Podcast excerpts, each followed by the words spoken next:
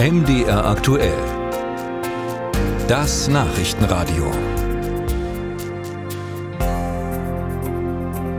Schnee und Eis, das hat sich in Mitteldeutschland schon in den letzten Tagen auf den Straßenverkehr ausgewirkt. Auf der A vier beispielsweise kam es mehrfach zu Unfällen, weil Eisplatten von L K W-Dächern auf Autos gefallen waren. Wie aber können Autofahrer in so einem Fall reagieren und wer kommt für den Schaden auf? Über diese Fragen hat sich Sophia Spiropoulos informiert. Fährt ein L K W mit Eisplatten auf dem Dach los, dann können die sich in einer Kurve oder bei hoher Geschwindigkeit lösen und abrutschen.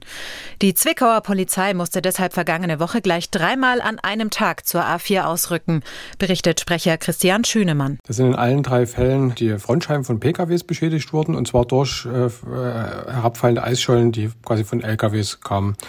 Äh, es wurde glücklicherweise dabei niemand verletzt, aber insgesamt Sachschaden von rund viertausend Euro entstanden. Zwei der drei Fahrer konnte die Polizei ermitteln, einer ist unbekannt. Begeht der L K W-Fahrer Fahrerflucht oder bekommt nichts vom Unfall mit, hilft nur noch die eigene Kaskoversicherung. Hilfreich sei es immer, wenn der oder die Betroffene sich das Kennzeichen gemerkt hat oder den L K W beschreiben kann, so der Polizeisprecher.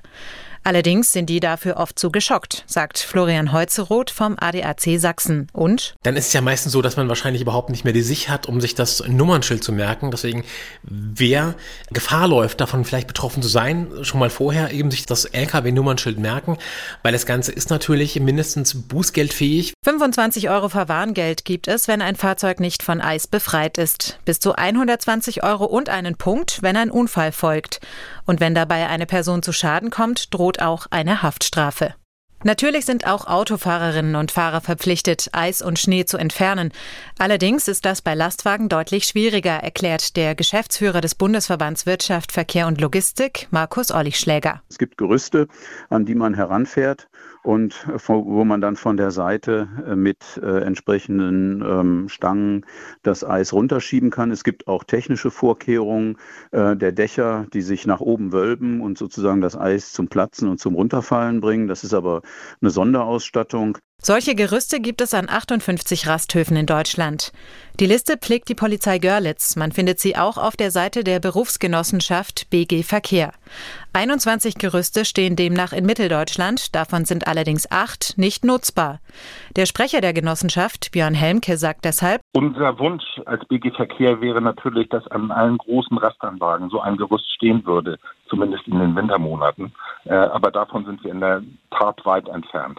Deswegen haben viele Fahrer auch Leitern dabei, um die bis zu vier Meter hohen Dächer ihrer L K W zu erreichen.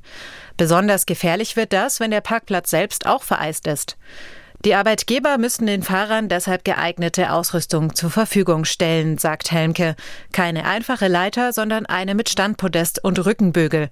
Denn Abstürze sind eine der Hauptunfallursachen in der Statistik der B G Verkehr.